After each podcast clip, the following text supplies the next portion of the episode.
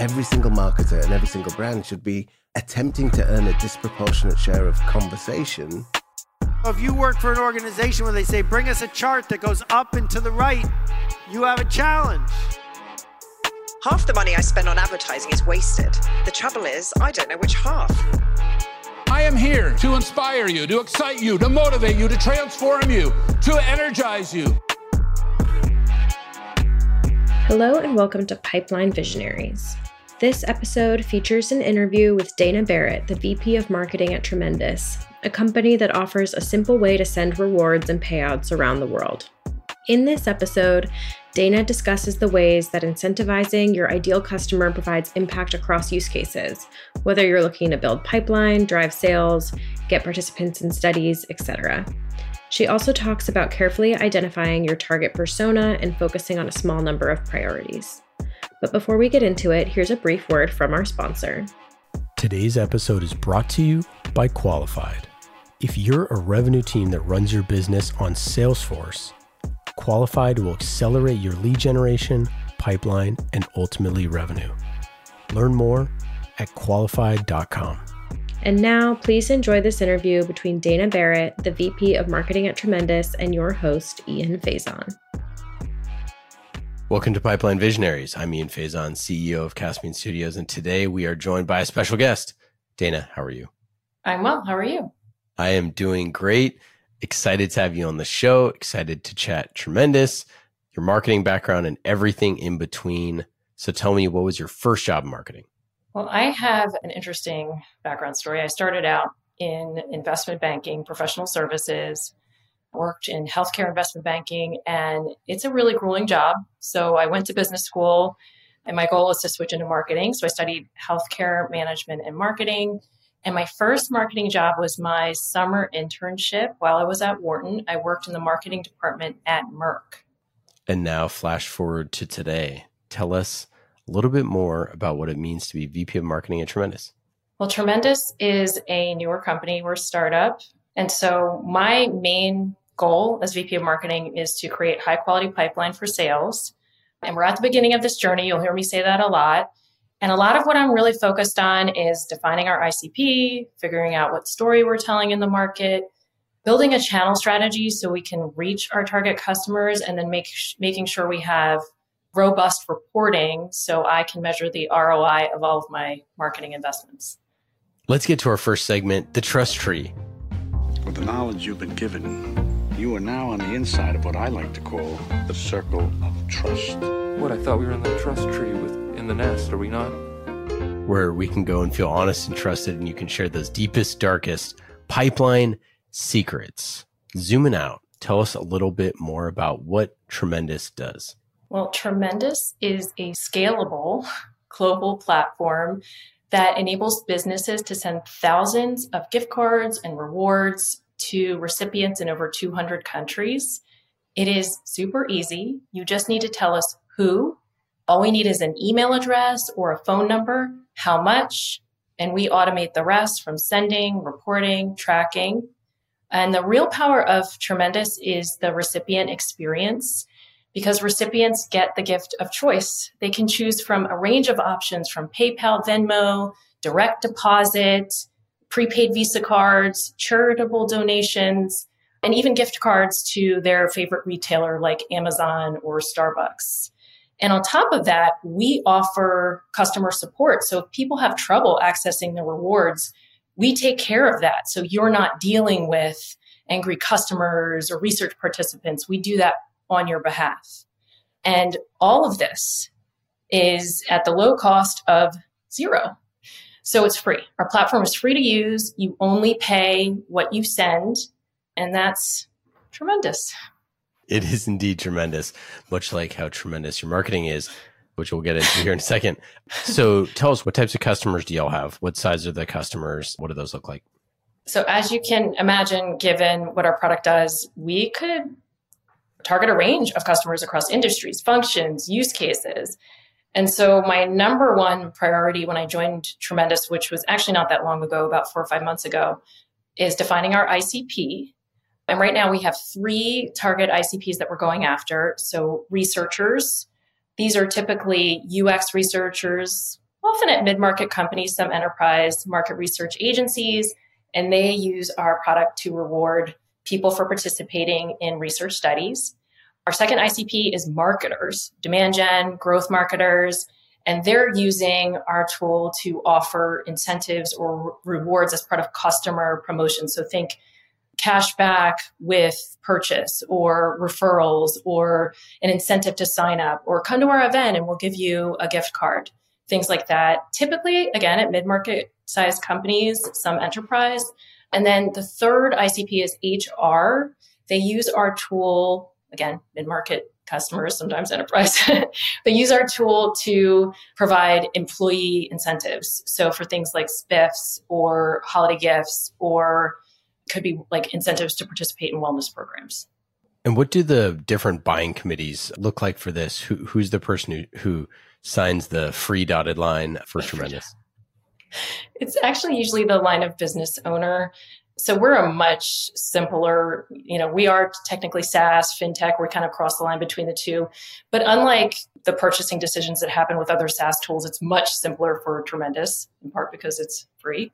So often it's the line of business owner, but for our larger customers who are running large volumes through our platform, we actually do engage with IT. We have an API, and we sometimes, even for the biggest spenders, will customize the workflows. So it's even easier. And we sometimes work with finance because we do offer large volume discounts and we negotiate them with finance and sometimes the legal team. And I know that, you know, obviously, like you said, you, have only been there a handful of months here, but what does your marketing team look like now? And, and how did you think about structuring the organization? So I did make some adjustments to the marketing team after I joined. We are a small company, so tremendous, just so you know, is 85 people. And actually, a large portion of the people in marketing and even in sales were hired within the past year. We have a relatively large marketing team, so it's about 12 people for the size of company we are. But because we're such a small team, I have three main pillars. One is product marketing and brand, and they're really tasked with who's our ICP, what are their pain points, what's our story, and they're also thinking about our content strategy because you can't tell that story unless you have really good content that can work across the different channels that you're in. I have a growth marketing team that's thinking about our channel strategy, which mainly involves events, paid, organic, and lifecycle. And then marketing ops, which is actually my favorite team and the unsung hero of the marketing org. And they're making sure the infrastructure works, that we're passing the right data back to Google for our paid ads, and of course, setting up some reporting for us. How do you think about your marketing strategy and how you go to market? Well, before I answer that question, I want to give you a little bit of context. So, we are at the very beginning of this journey. Our company became tremendous in 2018, and we've really only started pivoting and leaning into go to market within the past year or two. And so, from a marketing perspective, most of what we've done in the past is search. And then if you look at awareness, many people aren't aware of Tremendous as a brand, but they're also not aware of the category.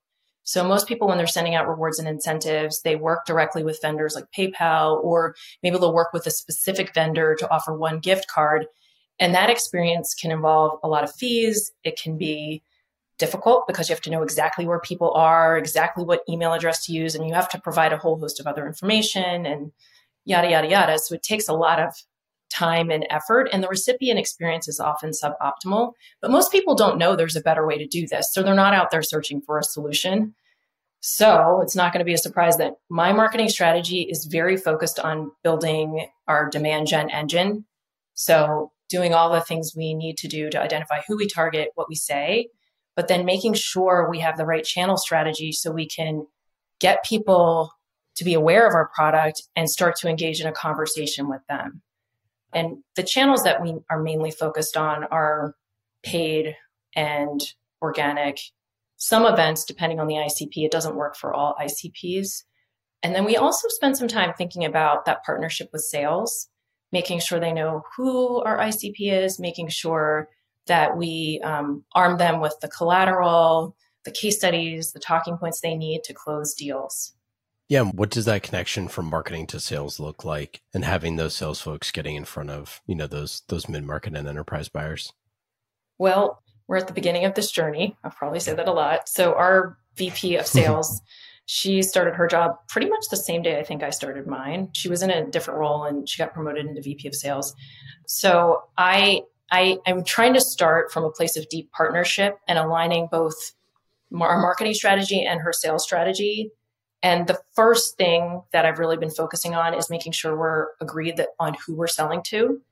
And we also try to spend time actually talking about how that's going. So we identified our target ICPs. We've kind of figured out like what marketing is doing, generating high quality pipeline. Sales' job is to close that pipeline.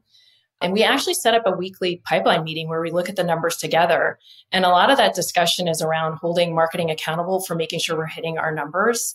But then I also, we spent a lot of time just understanding are those deals quality?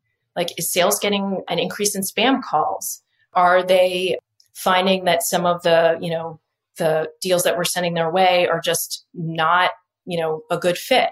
And then from a sales perspective, we talk about how effective they're being, like how many meetings they're having, how effective they're being at closing the customers that they are interacting with.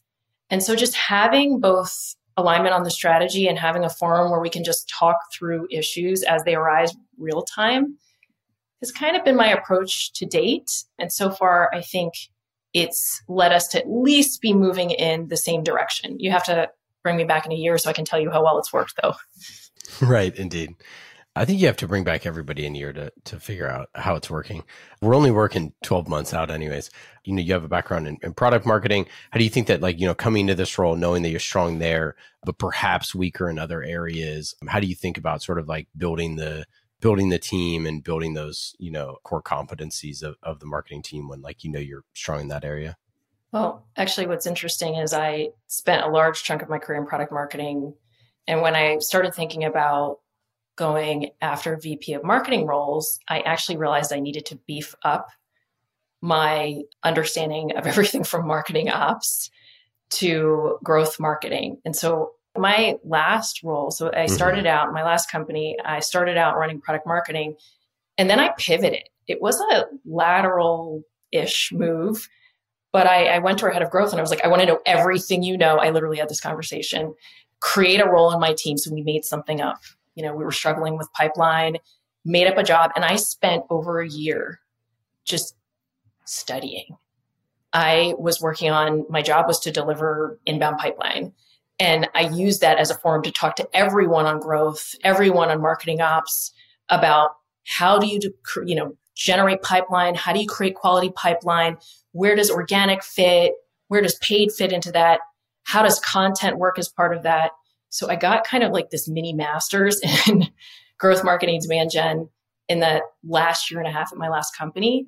And so now I actually feel like I can effectively lead a marketing organization because I've been in the trenches and I know how the sausage is made. Indeed. Uh, any other thoughts on strategy, marketing strategy, how demand fits inside of that, or, or any other stuff strategy related? The thing that comes to mind as I hear that question is having a strategy is key. And so I've spent a lot of years in tech, and especially in recent history when there's been a lot of free money, I feel like a lot of tech companies, at least the ones I worked at, making choices, deciding who you are and are not going to go after, placing bets, and not trying to be everything to everyone has not been like a focus or a strong suit. And so for me, from a marketing perspective, what I'm trying to figure out is who we're targeting and then I'm also trying to think carefully about like which channels we focus on and which we don't, and then iterating on that. All right, let's get to our next segment, the playbook. This is what's great about sports. This is what the greatest thing about sports is. You play to win the game. Hello? You play to win the game. Where we open up that playbook and talk about the tactics that help you win. And I know that this, you know, it's you're a few months into this, but yeah. So you might not have all the answers. You might talk about stuff from previous roles. But what are your three channels or tactics that are your uncuttable budget items? Well, I actually did have to go through an exercise in budgeting eh, and setting our plan for 2024. So I did have to make some cuts. The things that are uncuttable well, for me, though, are yeah, organic. We are small teams, so we don't have someone in house. So I am paying an agency, and that's uncuttable for me. Paid, I do believe that paid still delivers some value, even with some of the recent changes. And, uh, anyways, um, cookies are dead. And the third is content. So I'm actually investing a lot of time and money in content, both from a figuring out what to say, conducting research to maybe have some compelling stats, but also in generating the content itself, whether it's case studies or thought leadership, etc. All right, let's let's dig into those a little bit. Why organic? What are the types of stuff that you're having folks make? Well, we haven't really invested in organic up until very recently. So for us, it's like basic stuff. We're figuring out how yeah. to fill out our website. If you've been on our website, you probably noticed there's just things missing. so, for example, if you want to know about our product or the features, you can't find it on our website. So, adding in just missing content, a lot of our pages are very they're they're beautiful. We've redesigned them, but they're they've very little information. So they're not really SEO optimized. So figuring out how to fill in the gaps in our website and optimize the content on our website so that it starts to rank for SEO. The other thing that we're trying to figure out is, you know, how do we generate content around our blog that's compelling, that's going to rank for different keywords? And oh, by the way, remember when I said that people aren't really out there searching for the solution?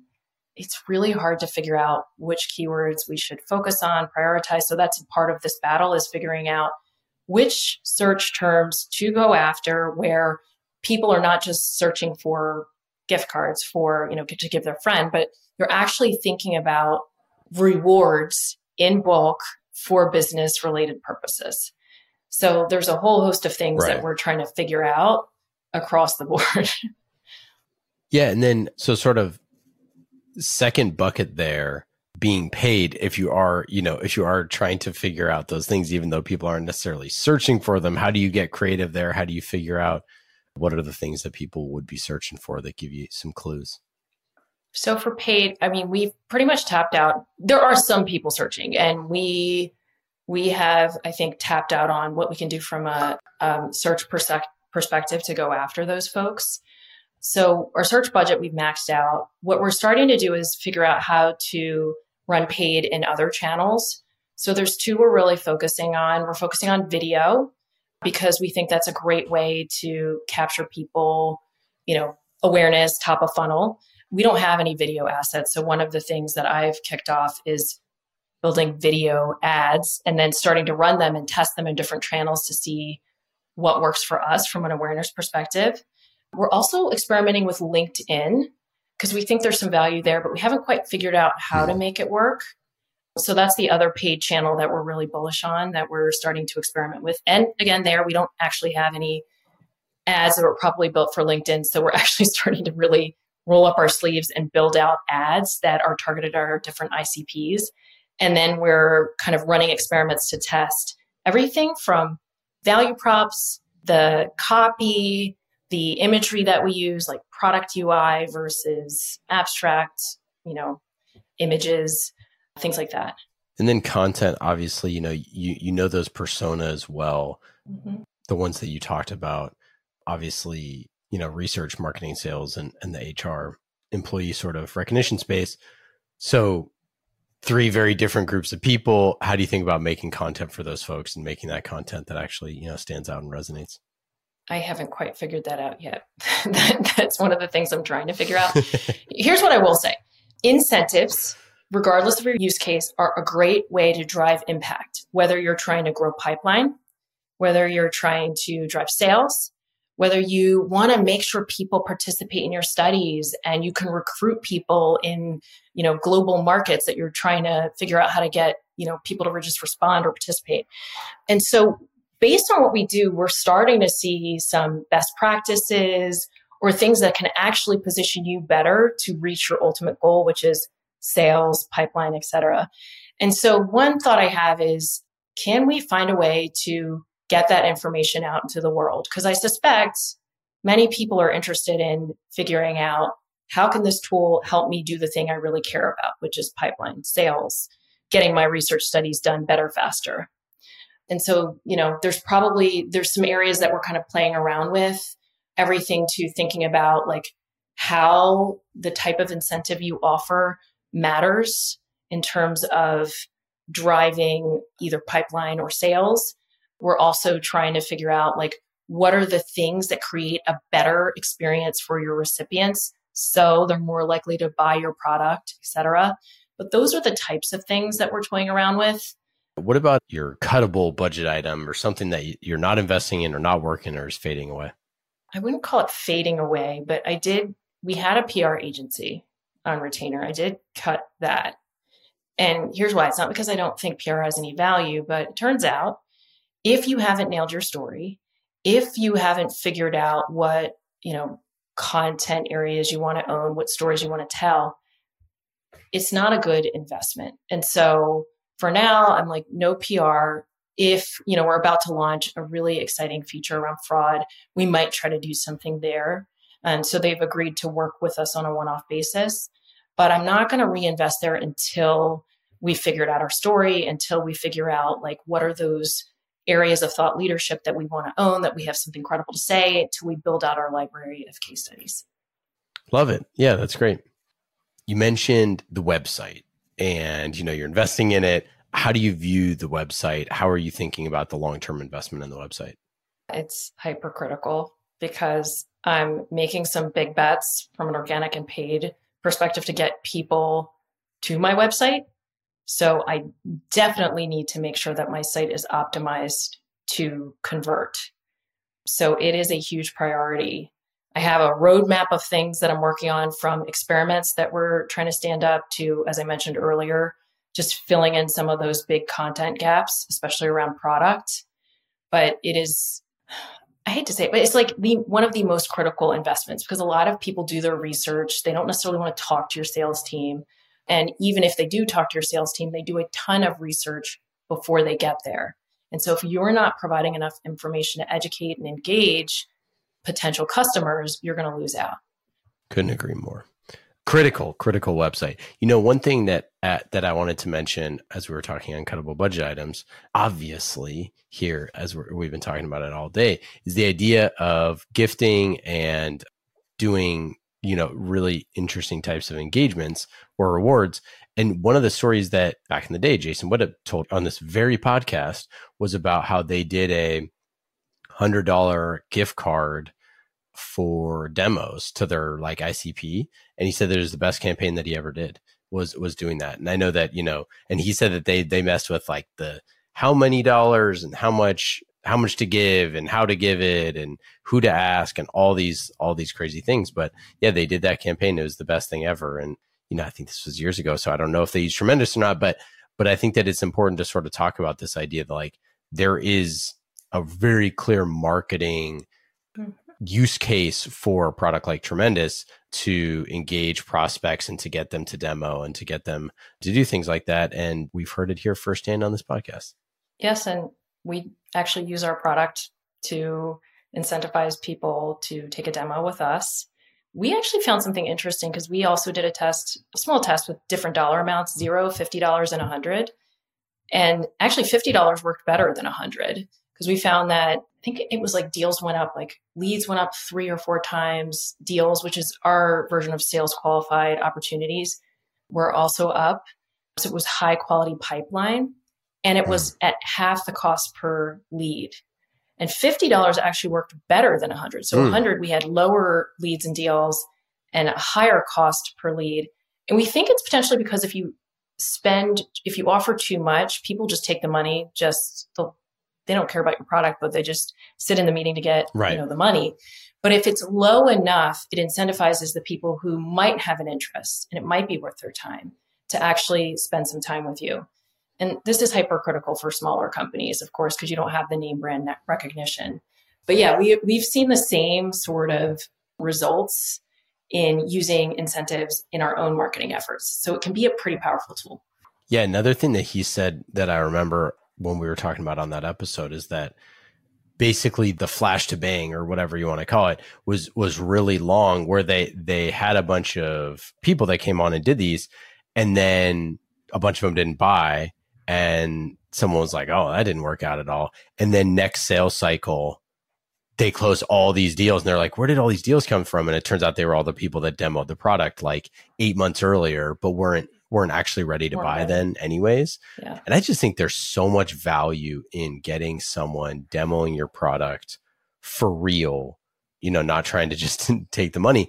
But if Yeah. you're asking the right person anyways, I mean, how many times do you, I don't know if you've ever got roped into like a like a timeshare conversation or anything like that where something that you're like, I would never do this in a million years. Yeah. And then you get it and sit in the pitch and you're like, well, actually, I mean, this does make a lot of sense, you know? So I, I just think that there's such something very human about that thing that, you know, then you realize, oh, actually, this is, this probably would be a good thing for me to, for me to have, or at a minimum, it's a nice to have, right? And, and at least Yeah. people know that your product is a nice to have. Yeah. Oh, and one thing I should mention, I probably wouldn't use the incentives on every channel. We typically use it on LinkedIn, where you're targeting people, at least for us, our target ICP, people who are, Yeah. you know, operating in businesses. So that's going to increase the likelihood that when you get that call, it's someone who actually has the potential to use your product. So Yeah, we've done it with cold email outreach to the literal people that we know would buy our stuff, right? So it's like Yeah. to the exact person who is the buyer at our ICP type company. But yeah, I get it all the time. I mean, I get outreach on LinkedIn pretty pretty regularly and for people that of a whatever CEO of a company, you know, 25 to whatever 50 people or whatever. And so I get I get people all the time, you know, saying, "Hey, do you want 100 bucks to do this thing?" And you know, like I I am in the proverbial industry here, so I am I just don't need those products and services. But it but the funny thing is it does make you stop and look at it for a second and be like, okay, am I gonna am I gonna try to buy this product anyways someday? And should I take a hundred bucks? yeah. But yeah, it, it's just a great it's a great way to open the door. Offering people money turns out always a good way, a good foot in the door. Absolutely. Any other thoughts on tactics or other things or things you're experimenting or things you know with your 10% experimental budget that you want to be investing in or any other any other playbook playbook isms here? Well, so for me, because I have so many potential ICPs and use cases, I kind of have tiered them. So the tier ones are the ones I'm going after full force. So when I think about experimentation, it's how do I test to see if we can get any traction with those tier two ICPs? So nonprofit is an area where we actually get a number of folks using our product, but we're not quite sure about the profitability. We're not quite sure about what use cases make the most sense. So as I think about experimentation, I literally was talking to one of my PMMs about this. We think we might run a campaign in the next half targeting nonprofits to see if we can get them to use our our product. But it's something she literally said, I want to experiment now. I was like, no, experimentation is for after we get the basics done. Let's come back to that in the second half. Yeah, right. But that's how I think about experimentation. It's probably going to be like running some, you know, paid campaigns on LinkedIn, hyper targeted at nonprofits. That's probably where we'll start. Very cool. All right, let's get to our next segment. The dust up. Uh oh. Here comes trouble. You may have heard that there was a dust up involving yours truly. And now we've got a wild scrum with fights breaking out all over the place. And it is getting really ugly as we've got punches and kicks. We talk about healthy tension, whether that's with your board, your sales teams, your competitors, or anyone else. Dana, have you ever had a dust up in your career? I wonder if anyone ever answers that question with no. I suspect they don't. So yes, I have. I so most of my background is in product marketing. And so I've often been caught between sales and product.